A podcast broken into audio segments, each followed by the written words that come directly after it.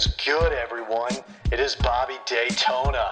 Hey guys, you already know what the deal is. I am back at it with another episode.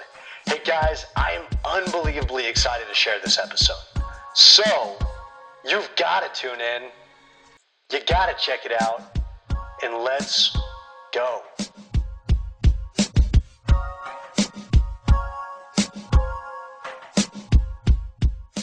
There was a time in the not too distant past, aka the start of the 20th century, where heavier than air machines were considered a scientific and a mathematic impossibility. And this was confirmed by the smartest scientists and the greatest minds of that time.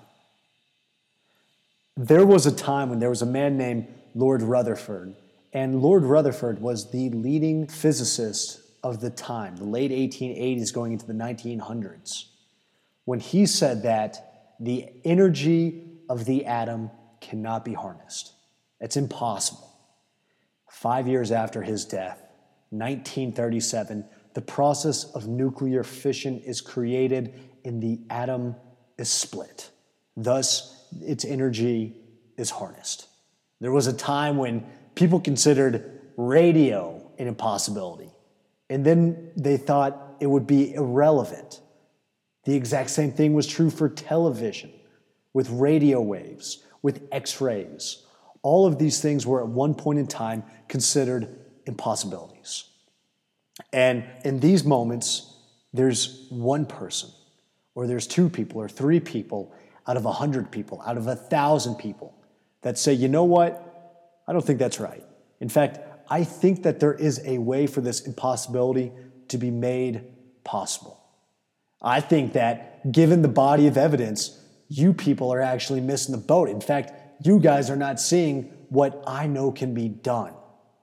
And the question I was obsessed with, and I've really grown obsessed with over the course of years, is how is it that two people, given the exact same body of information, given the exact same body of facts, can reach entirely different conclusions. And then I started thinking about this in terms of my own life. I mean, I'm reminded of a story of, you know, just a half year ago where, and this is really just a minute story, but, you know, I, am with family and I'm putting all these raw eggs into this drink. And they said, What, what, what are you doing? You're, you're going to drink that? You're going to drink that raw? And I said, Yeah, of course. And they go, Don't you know that you're going to become extremely sick? And I was like, Well, I've been doing this every day for the last X amount of years. They said, ah, they just couldn't, they couldn't wrap their mind around. They said, Don't you know that, you know, that's bad for you? And I said, How, how could this be bad? I'm going to go run a marathon. I'm going to go run 13 miles, 10 miles, 8 miles. I'm in perfect health. What about this is bad? And that is just one incredibly small way in which, you know, given the body of information, most people would look at that type of action and say, not safe, don't do it, not good for you. But then you go out there and you challenge these pre existing notions for yourself and you figure out that what it is that people are telling you that you can and you can't do is more a reflection of what they can't do. What people are telling you that you are not able to achieve, it's a reflection of what they know within themselves they will never achieve. Because they're not even willing to, they're not even daring to believe that they could do something great.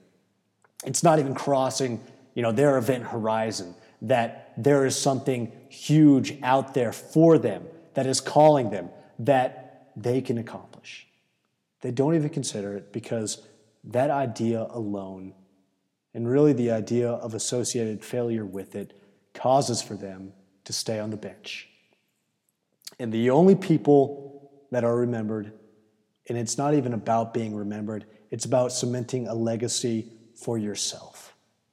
But the people who cement legacies for themselves are the same people who, given the exact same body of information, given the same body of facts, they're the one in 100 that say, you know what, these might be the facts of the present situation, and that might be true, but I'm not going to accept them. In fact, what I'm going to do is figure out a way to do something that has never been done before, and in the process of doing such, change not just my entire world, but the entire world around.